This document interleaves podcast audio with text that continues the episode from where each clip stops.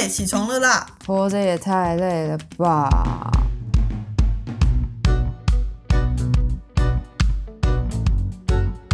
欢迎收听《小岛生存指南》。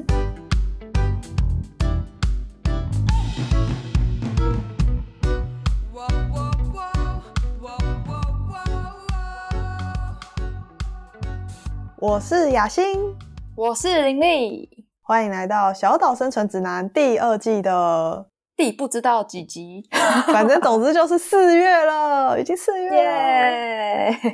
我们现在录音的时候是三月嘛？是。然后呢，上架的时候是四月。那你觉得你三四月的时候会发生什么事情啊？我现在看着我的。满满的行事力，我就觉得会很充实。你不要假装正向好不好？你内心是不是在哭泣？没有啦，因为我知道你之后要去日本嘛，出差。对，我下礼拜要出差，就觉得，我居然会有一个多礼拜跟你距离很远。什么？我们关系有这么亲近，是不是？反正前一阵子雅欣就跟我分享了一个很有趣的概念，然后我们就决定把它当成我们今天的主题。请问雅欣是什么呢？哦，就是前几天呢，我就在图书馆借了一本书，然后那本书叫做《猫的小宇宙》。嗯，然后我看到《猫的小宇宙》，我以为是一个解析猫的行为的书。然后我就把它借回家了。后来发现这本书的作者叫做日高敏龙，他是日本的动物学家。哦。然后他的专长是研究蝴蝶的行为。蝴蝶？对。那本书的大部分的篇幅都在讲蝴蝶跟昆虫的行为，然后带给他什么样的启发。它其实有点像是那种日记的形式，或者是像科普文章，其实没有很艰涩，但是其中就提到了一个很有趣的理论，我觉得可以分享给大家。这个理论是环境世界观，然后它是一个德国生物学家提出的概念。我们都觉得科学告诉我们什么是事实，那它就是正确的。可是环境世界观却告诉我们说，其实每一种生物都有自己看待世界的方式。你看到的房间跟蚊子看到的房间是不同的，因为对你来说，你可能书桌上会有电脑，会有 iPad，会有书柜、衣柜。这对你来讲是有意义的，所以你的认知会感受到它们的存在。可是像蚊子啊，它飞进你房间，它就只会看到你而已，只对你 只对你有兴趣，听起来好可怕。没错，那环境世界观它想要强调的就是每个物种都是想要生存，所以就会有不同的生存方式。那它的生存方式就跟它有什么样的条件有关。比如说蚊子，它想要吸人血，这样它才能活下去。其他动物的温度、气味，就是对蚊子来说是非常重要的。可是对人来说，可能蚊子是什么气味，我们就根本不在乎。所以我们的认知里，我们的世界观里面，不会有蚊子的体温跟气味。听起来是有点像是。也建立在这个生物本身的能力嘛，比如说，呃，蚊子它因为要吸血，所以它的嘴巴是尖尖的，然后可以方便它去做这个行为。嗯，可是人的话，嘴巴是不可能就是刺到皮肤里的嘛。这个概念我第一次听说，诶也蛮有趣的，是在讲说我们现在所看见的世界跟其他物种看见的世界很不一样。嗯，这个是我比较没有想过的，就是好像存在一个客观的现实环境，但其实对于其他物种而言，可能有更多的资讯或是更少的资讯在他们的世界里面，是吗？嗯，对，没错。如果大家有去爬山啊、野营啊。那你一定会去学着辨识有毒的东西、不能吃的东西跟能吃的嘛？这可能也是我们的生存能力。只是因为现在大家都活在太方便的世界里面，所以我们这种能力就慢慢退化了。就是现在比较用不到，可能都是用在一些更用脑袋的，而不是生存。因为生存基本上我们已经可以满足了。嗯，对啊。哎，这其实也会让我想到，就是研究所的课程里面常常会去讲一个叫做社会建构论这件事情，好像有点像是在说我们人类会对世界有一些共同的假设，或者是我们会先建造一个共同的共识。嗯，比如说。金钱，我们用金钱来交易。以前早期是用以物易物的方式嘛，嗯，可是这样好像有的时候也会让我们造成一些观点的局限。比如说，我们觉得房子就应该要是正正方方的啊，它不能是呃歪七扭八的之类的。就是好像虽然环境世界观是以生物学和跨物种的这个基础来讨论，但是好像回到我们的生活里面，也会有这样子的感觉吗？就蛮好奇，雅欣会觉得知道了环境世界观这个概念，对你会有什么样的影响吗？或者会怎么连接到生活中？其实我想到的就是回到人类这个物种本身。刚刚讲到的是每一种生物，因为它生存的方式不同，条件不同，所以它眼中的世界会不一样。那可能回到人类这个物种来说，我们也是会因为背景不一样、文化或者是时代不一样，所以我们会有发展出不同的价值观跟呃，可以说是生活方式，或者是想追求的那个人生目标。所以我前几天在跟林丽讨论的时候，一直很激动的提到，每个人的眼中的世界是不一样的，但他其实已经脱离环境世界观了，因为环境世界观讲的是不同物种嘛。嗯，如果在人类这个物种的底下来讨论我们的社会，它可能更像社会学的方面吧。哦，有点像是你在意什么，这个事情对你来说就有意义，嗯，就会是我们的一个现实。对。因为人类就是会发展出很多认知，然后我们也被赋予说要去追求很多意义，所以我们会拿去探索一些真相啊，然后想要破解一些谜团啊。可是我就觉得那个真实或者说历史，然后科学这些事情，是不是都是相对而言？呃，像林立在嘉义，然后我在台北，我们可能对于有没有缺蛋这件事情认知就不太一样，因为我们的环境就不一样啊。哎，说到这个，就是我一直看到，就是很缺蛋，很缺蛋，台北买不到蛋，然后什么现买两盒之类的。可是我其实最近就算是去全联或者是其他超市，我都还是可以买得到蛋，只是比较少，是不是？是，所以台北现在真的缺蛋吗？哎，我自己是觉得还好，因为我们家没有用那么多蛋，所以就算没蛋。也好像也不会造成太大的困扰，可是可能对于餐厅什么来讲，就是成本就会提高吧。哦，哎，这样如果像新闻它一直播缺蛋缺蛋，可是我发现我的世界是没有真的让我觉得需要这么恐慌的话，这件事情就会被我抛诸脑后。哦，像我们在智商里就会蛮强调，每一个人他所看见的世界都不一样，所以。我们需要去跟着他们一起去看见他们的世界，而不是用我们的世界去理解他们。那你有觉得，无论是在专业上或者在情绪劳动上，那个心力是相对累的吗？呃，除非真的差距很大，但我目前还没有真的遇到过，就还是保持着一个开放跟好奇的心态。可是如果再回到生活里面，就是我真的是以朋友的身份跟，比如说我跟你相处。好像有的时候我也没有办法花这么多力气去了解你的世界，所以可能在沟通上面就会有一些认知上的落差嘛。虽然我们可能讲的是同一件事情，但我们的看法就完全是不一样。嗯，有点像是看到物体的不同面嘛。可能我看到的是黑色，然后你说是白色的。总之来说，就是我们是想要跟大家谈谈我们眼中看待世界的方式。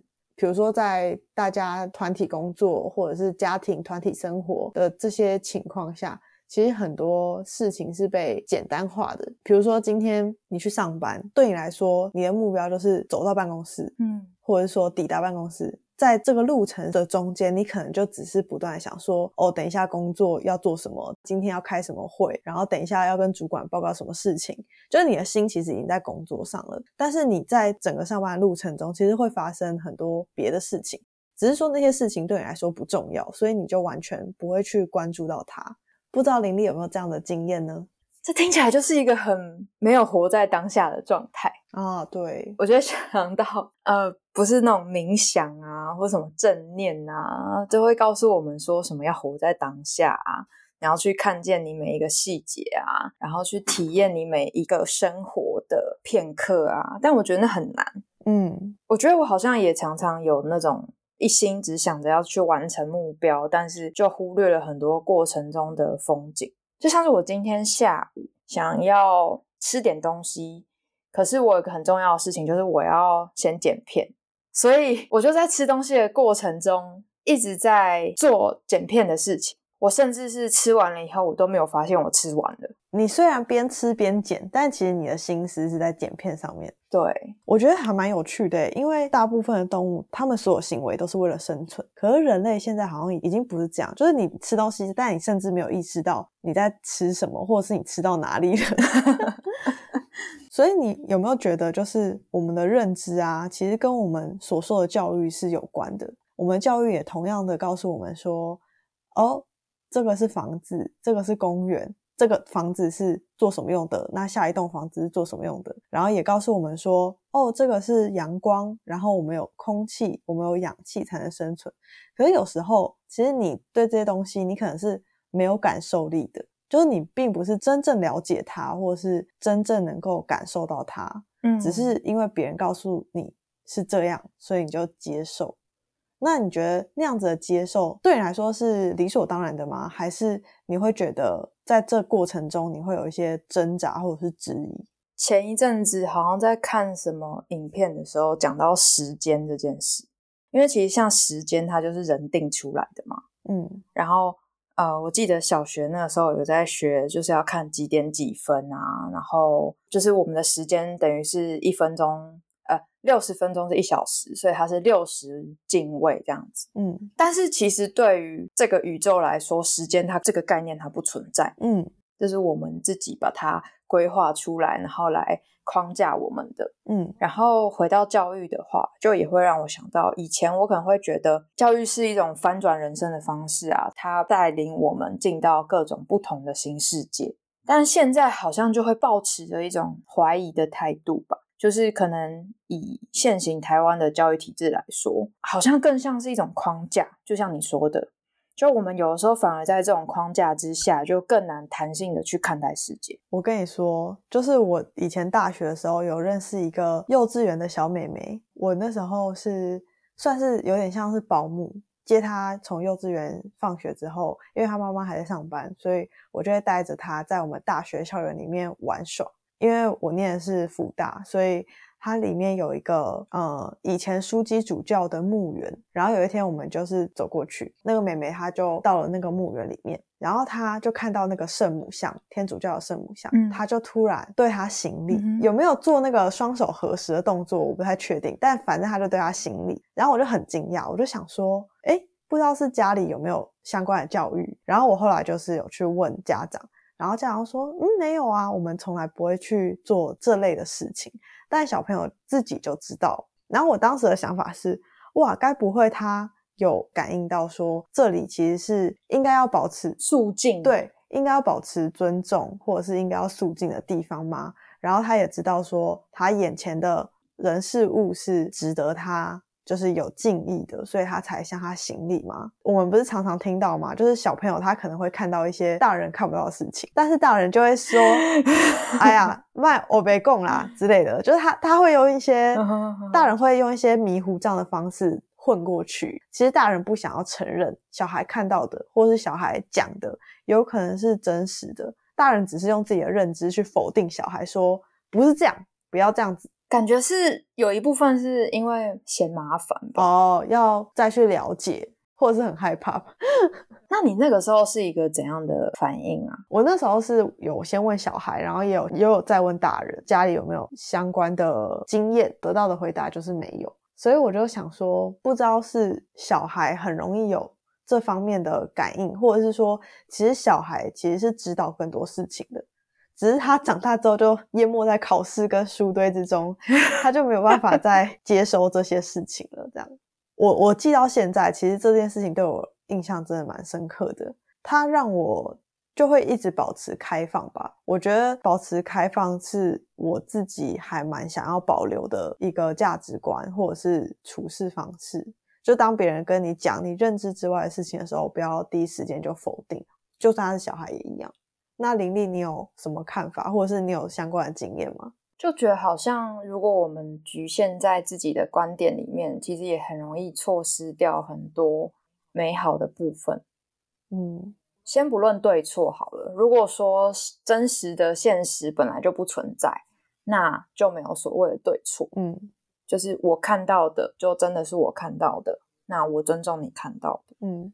可是有的时候我们好像会太关注在自己的焦点上，然后没有去扩展这个观念的话，就很容易陷到那种井底之蛙嘛。我其实不是很喜欢这个词，但是就是好像拒绝去接收外面的更多的资讯，其实相对来说是更可惜的啦。嗯，我自己也是这样觉得。可是有的时候好像在无意识的状况下，也是会否定掉一些对我来说可能太难接受的一些观念。我觉得可能因为接收新的资讯很累吧，所以大家可能下意识就会觉得，好啦，我要 pass 这个，我没有想知道。哦，这个概念也会让我想到，就比如说同温层，好像就会很局限在自己的观点里。哦，其实我觉得有趣的是，你不觉得我们这个世代的风向是，我就是废，我就是懒，我就是要活在同温层里面？你身边有这种人吗？也没什么不好啦，我觉得很安全呐、对对对，但是他好像就是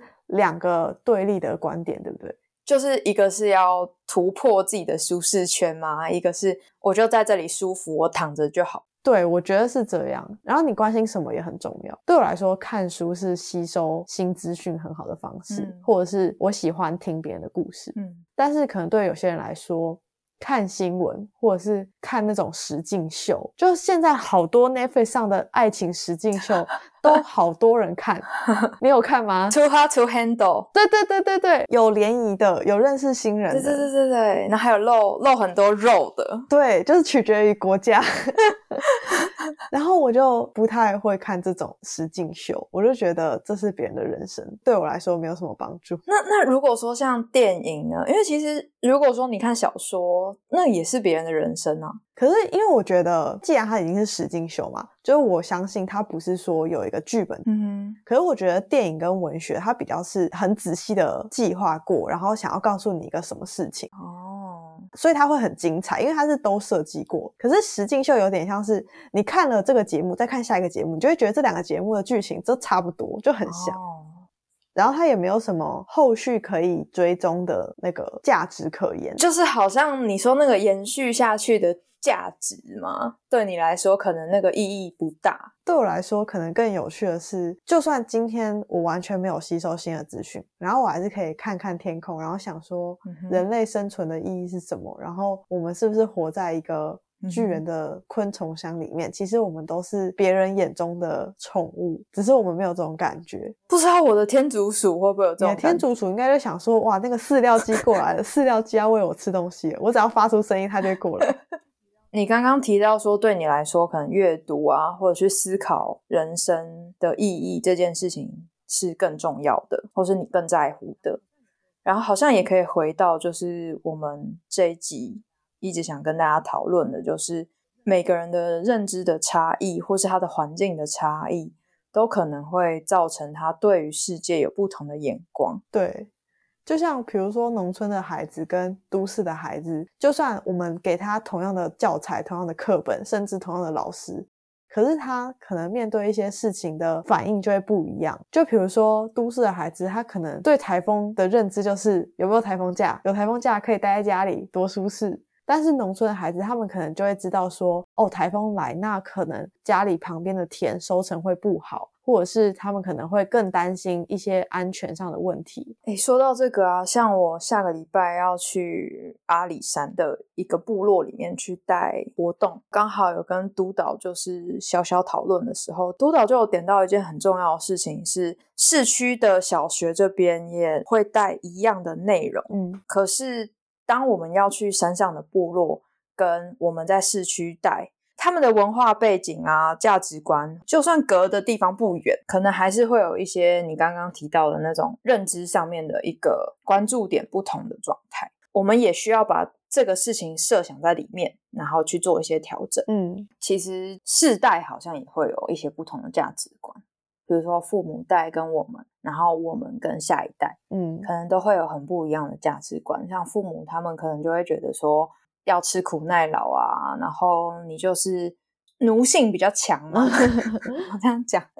可是可能到我们这一代就会开始知道说，哦，可能勤奋或是一味的努力。它不一定是一个对自己的生活或是对健康是一件好事，所以我们也要适时的休息或什么的。嗯，然后可能到下一代，可能又会有更不一样的价值观。就好像也会有一些这种世代的差异，嗯，看世界的眼光不一样，所以才会有代沟嘛，然后隔代教养才会有一些问题嘛，就是因为小朋友想要知道的跟小朋友崇拜的祖父母已经不了解了，嗯甚至就是我跟我弟差八岁啊，我都已经不太知道我弟他们在流行什么啊，或者是崇拜哪个偶像啊这些。那林丽，你会想要过怎么样的生活？你会想要过这种跟同温层在一起比较多，然后大家价值观都比较相近的生活，还是你会想要过那种比较冒险，然后比较常有文化冲击，然后比较常去冲撞自己价值观的生活呢？这是一个蛮好的问题耶。就是如果以真实生活的状态的话，我觉得这好像是一个比例上的，不会在我很累的时候一直要求自己去接触新的，然后去接纳新的价值观跟我很不一样的人。可是当我有余韵的时候，其实我蛮愿意去接触更多不同来自不管是世界各地，或者是跟我价值观有一些蛮大差异的人。所以好像会取决于我现在。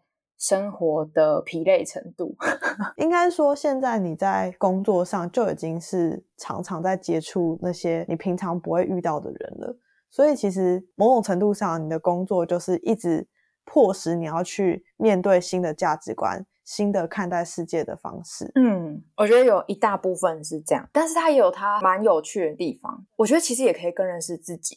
就是发现说，哎，我可能觉得说自己其实应该很开放吧，但是我可能接触到一些人以后，发现啊，其实我并没有我想象中的这么可以接受，或者是我并没有我想象中弹性这么大。那在这个时候的冲击，就可以让我去调整一下我现在自己面对生活的步调。哦，好想知道那个开放到底是怎样的开放哦。其实我也很期待，因为我相信，就是我真的正式考上心理师之后。我一定有机会可以在未来的生涯里面接触到各种各式各样来自不同的社会阶层、不同的文化背景的人，到时候再跟你分享。好哦，但是你可以接受自己变成那种很两点一线的生活，然后吃喝拉撒睡娱乐、食衣住行全部都最有限范围内解决，这样子很轻松，但是不常与外界接触的生活吗？嗯，这好像也真的要回归到我的现在生活的疲累程度。就如果我 我现在实习，我就会觉得好，我现在放假，我就是只想在家里，然后点外卖，然后可能三天，然后出去两次，买个生活用品，买个饮料，就这样。可是，当我的生活可以有更多余韵的时候，我当然希望我可以有更多的探索。嗯，那雅欣呢？雅欣可以接受吗？你可以接受两点一线，然后每天就是加办公室，加办公室。我觉得我已经是一个让自己生活过得非常单纯的人了，就是我的社交也不复杂，然后我会做事情，也就是那些。相对于大多数人而言，我是比较自闭的。但是你要我真的两点一线吗？我觉得我好像也做不到。就我还是会希望自己可以认识新朋友，可是那个新朋友的定义就很比就是比较狭窄一点。林立之前要介绍朋友给我，我也都拒绝。总之。我们的结论是，每个个体的先天跟后天的条件都不一样，所以会选择不一样的生活方式，跟看待世界有不一样的眼光，其实都非常正常。那因为认知是主观的嘛，也没有必要去评判说哪一个人的认知比较高或比较低。我们对世界理解，其实都应该互相试着去理解对方跟尊重对方的。嗯，对啊，而且每个人期待的生活也不一样。所以我们好像也没有资格去评判这个人他期待过一个怎样的生活，但重点是还是回到自己的生活里吧。就对你来说，你的世界是什么样子，然后你可以好好的面对你的世界，好像也就够了。嗯，那回到我们一开始讲到啦，我们三四月各自都会很忙。那你觉得回到今年年初的时候，我们决定要做《小岛生存指南》这个 podcast 节目？是你自己想要的生活吗？是，但是我觉得以现在三四月的状态来说，应该会相对吃力一点，对吧？雅欣，我们的录音时间呐，希望可以 hold 住，把时间留下来。不过真的啦，就是《小岛生存指南》这个节目，它已经都放在我的例行的 schedule 里面，就是我们要对这个节目负责的内容，它都已经是被我放在我的脑袋里面，是一个需要好好面对的工作，或者是我对自己的期待。嗯，没错，我们都很认真看待这件事情，虽然有时候大家可能听不出来。然后我也蛮期待之后继续跟林立合作的，因为我知道我们五六月的时候会更爆炸。哎呀，到到最后有没有时间睡觉都是个问题。OK，所以那这样子的话，来到这个节目的最后，不知道雅欣在这一集会想要给观众对于自己的世界、自己的生活。一个什么样的生存指南？我觉得，如果你想要探索这个世界，那你就是保持开放的心情去接纳你碰到的各种人事物。那如果你是一个觉得自己同温层很厚，就被裹得很舒服的人，那也没有关系。就是每个人都有权利去过自己想要的生活。重点是知道自己想要什么。没错，光是做到这一点就已经有点困难了。没错。那最后也欢迎大家追踪我们小岛生存指南的 IG，你可以搜寻 Island Life 底线 Official 就会找到我们喽。也欢迎追踪雅欣和林丽的 IG，我们都会把资讯放在下方的说明栏。有任何建议都欢迎留言或私讯给我们哦。那小岛生存指南，我们下集见，拜拜。